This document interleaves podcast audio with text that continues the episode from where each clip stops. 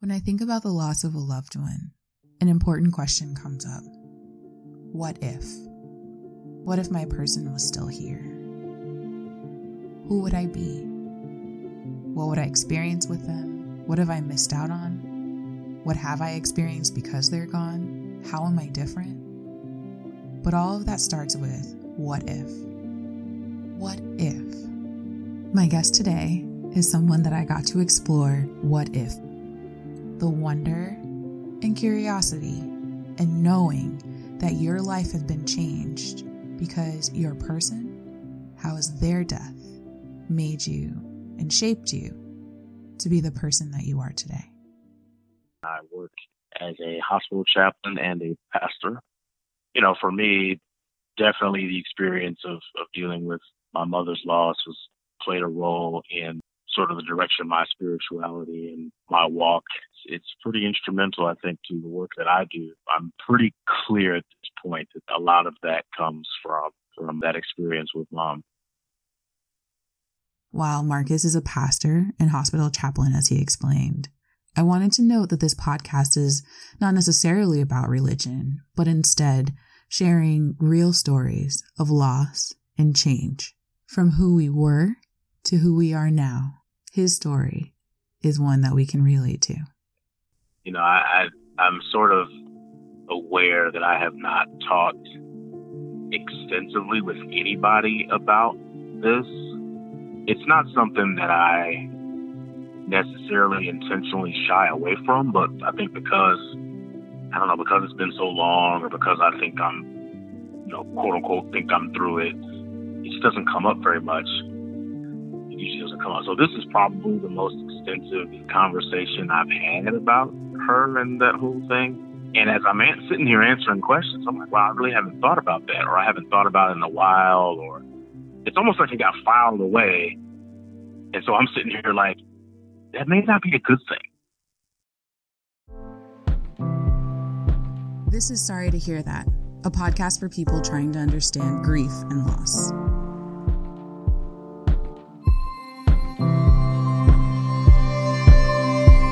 CJ Williams. My name is Marcus, and I'm here to talk about my mom, Brenda. She was pretty quiet. I guess you would say traditional. She dressed well and was very much about supporting and, and being supportive in the home.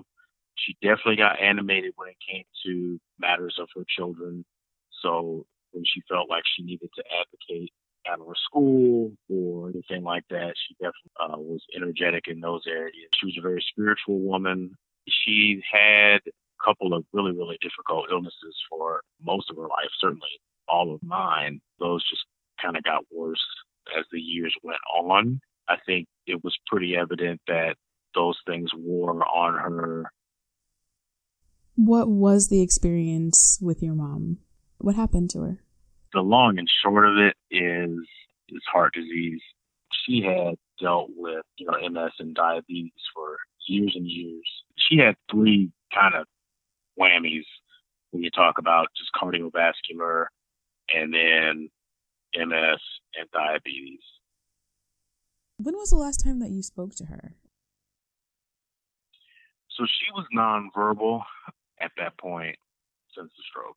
So there was no two way verbiage, but she was able to communicate in other ways that she could. And seeing that frustration was hard too.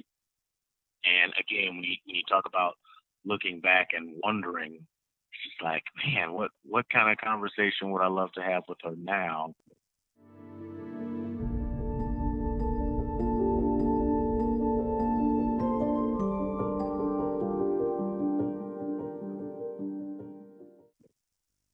So, did you know that your mother was going to pass away? I did at some point.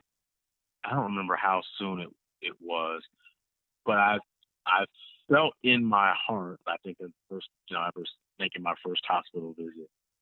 I sort of felt in my heart that that God was clearly saying, "Look, it's it's this this is going to be over soon. The suffering is gonna is gonna end."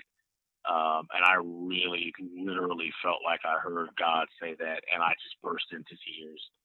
Um, so I felt like I knew it was coming, and that worked for me, and that helped me.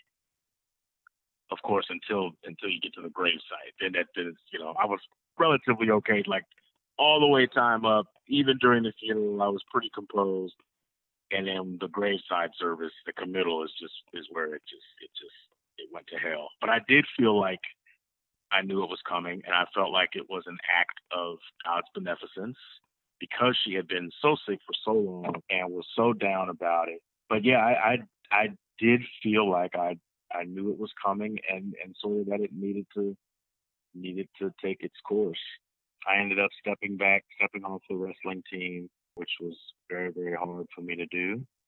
I just I was just having a hard time, and that is one of my regrets. I wonder if I could have just could have just fought through it, but it was it was it was tough.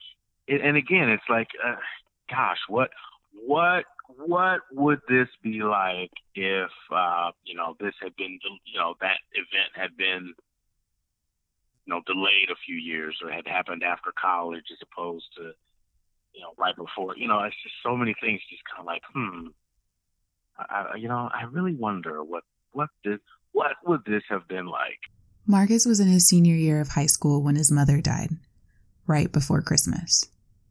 Do you remember your senior year of high school? It was a lot. So then add in a death of a parent. It all kind of happened in a time of my life where I was figuring myself out spiritually and obviously other ways, your senior, your college stuff, and you know, just that real period of you know, change and transition. I think I was definitely growing in my spiritual journey anyway, but the kind of closeness and comfort from God that I felt in that experience seemed to grow, seemed to strengthen. It it felt in that experience, particularly after after her death and after the funeral, and you know, a lot happens when when it's all over and the visits stop and the cards stop and all of that. Um, so I think in that period, uh, I continued to grow. And it just, it just, it, it, I sensed a tug in that experience and a tug to share with others the love and comfort of God that I felt I had received. And I feel weird about that sometimes because it, it, you know, it, you know, is this, is, is this what was, what it was supposed to be like? Is this what was supposed to happen with it? You know, did I get that right? Did I navigate this correctly? especially years later now.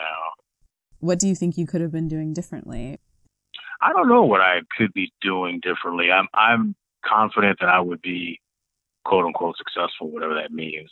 That loss was so significant that it, it I mean, it really was, you know, in many ways earth shattering. And it is. For where I was, it was really, really substantial. You know, I've thought about that a lot. Like, what else would I be doing it's a significant enough change that it alters kind of your course of of action. You know, so I went to college after you know the year after that, studying religion, planning to go into ministry. You know, I just I just kind of wonder wonder what this would look like if things were different. Who would I be if this was different? I like your word wonder. To me, I keep hearing when you say wonder, I also hear a little bit of intrigue. It's like sort of mysterious. What would have been behind door number two? what could have happened? And then would I have more student loans or less? I mean, would I be richer or poorer? you know, would I be I mean, it's sort of like I guess it's sort of like what do they call it, the butterfly effect, like how you change one thing and you can and so many other things go differently. Um, I really think about that. I, I do I do think about that and where I am in my life now and in my ministry now, I certainly wish she was here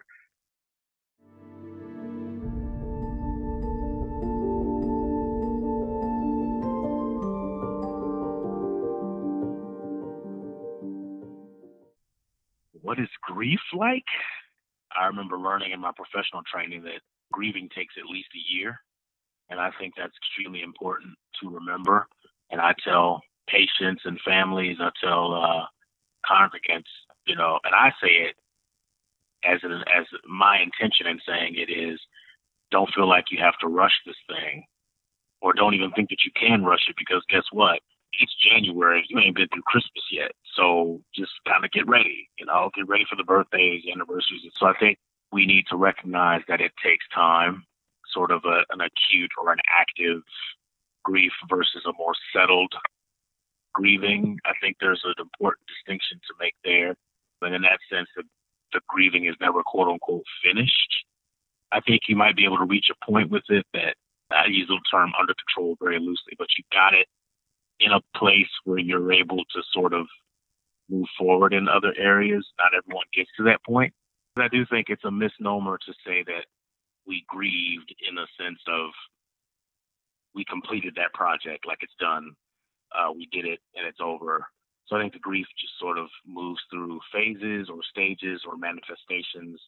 So that's just sort of my way of really, really active. I'm crying. I'm I'm thinking about it. I, you know, I'm struggling. I can tell I'm struggling. Versus the kind of grief that may be the opposite. You know, it's still there. You know, like for me, it's still there. I only notice it sort of when it's triggered or awakened, or again, moments I'm wondering about. You know, thinking about my life course. What's next? What could I be doing? Where, where should I be now? What should I be doing? Those can be moments of, of grief triggered for me as well. So, but for the most part, it's pretty dormant. Even with Mother's Day, it's it's not as active as it used to be. I think because it's just I just have so much going on as a pastor on Mother's Day. So maybe I don't know. I think this past Mother's Day, I maybe cried for like 20 seconds, and then was, that was that was kind of it.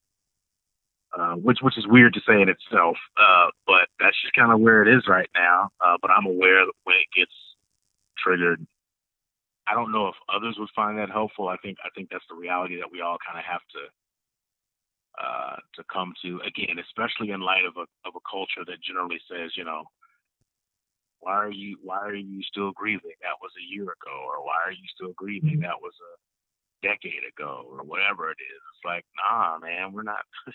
you know, this ain't something you just kind of finish and check off, you know, like a to-do list. It's it's it's gonna stay with you, and you got to know that. Having been without your mother for 17 years, especially when Marcus had lost her. I mean, he lost her sort of in the beginning of his life. He was about to make his way as an adult and go to college. As I thought about this a little further, I asked him, What's his Mother's Day like? It's been a long time. Is it different from mine, which really feels very sad and a long day? Does he have that sort of feeling too? Oh, Mother's Day has been the worst day for years. It's just been awful. Since starting as a pastor three years ago, it's been a little, it's been less acute because I've got so much other stuff to focus on. And, you know, for a pastor, Mother's Day is, you know, the biggest day of the year, second to Easter. So there's a lot of other things my mind is on. I thought I had done my mourning. I thought I had done my grieving. You know, I I cried. I let it out at the time. But the reality is, it's sort of come back, and in some sense, that was shocking. And even over the last few years, uh, thank God for therapy. You know, in times when you talk to people, and it's like, oh gosh, is that is that a mom thing? Like, there's still mom stuff that's coming up. Like, oh my gosh. And uh, just realizing that the, you know, the grieving is not done. If there's ever any such thing as finishing your grieving. But, you know, I sort of thought, all right, that was where I was and I've been through it and I'm good. But no, you know, just how, again, how much different would it be? How much stronger would I be? How much more confident could I be? I mean, any list of questions. You know, what would it be like if I still had mom? And of course, that's not to say that dad isn't great, but I think you also grow and you realize, you know, there's there's a unique ministry to dad and there's a unique ministry to mom. And they, you know, in, in theory or ideally work together, work in tandem. When one of those is gone, you know, you can feel some kind of way. And, you know, we have all the, oh, all the surrogate mothers. We thank God for the surrogate mothers and the aunties and all of that. That's cool. And there is still nobody like mom mom. So I think emptiness would be too strong. Whole might be too strong, but something feels like it's almost incomplete. Do you think your mom's proud of you? I think so. Um, and, uh, you know, people remind me of that all the time, which, you know, it's tough. She, you know, she never heard me preach. She never, you know, again, all those things that, you know, she quote unquote missed. But I, I think she would be, would be very, very proud of what I've accomplished and what I'm doing with my life. And I, and I think I need to sort of stop and really think about that and remember that. What would you talk to her about? What would you ask her if she was in front of you today? You know, there's so much. I mean, everything from dating to money to church. I mean, there's just so many things. Probably every facet of my life, I would I would try to touch upon. Because I mean, I have to go off to college without her and get through college and grad school and ordination. I mean, there are so many significant life events too that that's kind of like, oh man, uh, but there are times where I do go to the gravesite and and I just kind of talk as if she were there.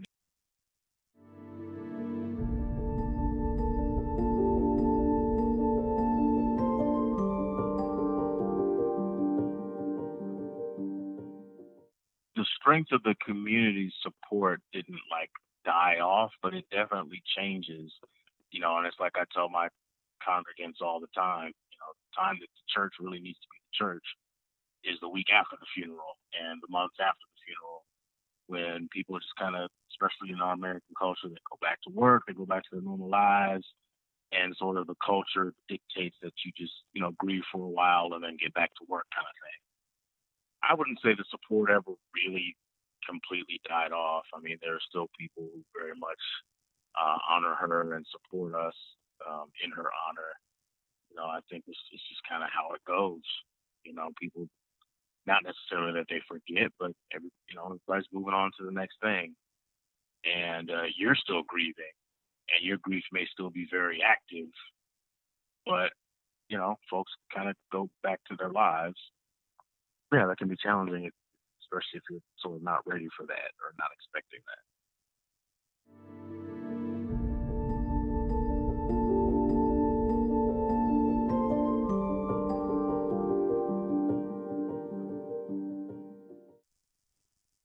you know, people don't grieve the same. People don't grieve the same things. And the best thing to do, as I've said in many sermons, is just to be listening and empathetic rather than trying to assume you understand. But then again, the way people are in our society and culture, sometimes it's like, oh, what are you, what are you crying about? You know, it, come on, it, cheer up, champ. You know, they try to rush you to, to feeling better, and it's just like, no, it don't, it don't, it don't work that way. Nor should it. Marcus's final words for today were, nor should it. And the reality is, is that he is onto something there. He told me that he hates hospitals. It's funny because he's a hospital chaplain. He hates the smell, he hated the look, he hated everything about it. And then one day he realized that that was the place that he really needed to be realities are as he equated them to the issues that his mother had to deal with for so long. But after getting his calling, going to college, heading to graduate school twice, and now in his second church as an ordained minister, he goes into that hospital and he goes and supports those families that are grieving, that are missing their loved one. He does this with the full remembrance of what it was and what it is like to be missing an important piece in your life. One of them being his mother, Brenda.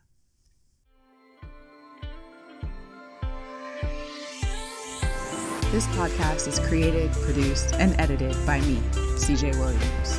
I'd love if you could take a moment to rate and comment about the show on your favorite listening app, whatever it may be. It really does help a lot. The biggest compliment, of course, would be for you to share your favorite episode with others. Visit the website, sorrytohearpodcast.com. There you can get show notes, sign up for the newsletter, and donate. It'll be much appreciated. I'll see you again in two weeks. I'm CJ Williams, and this is Sorry to Hear That.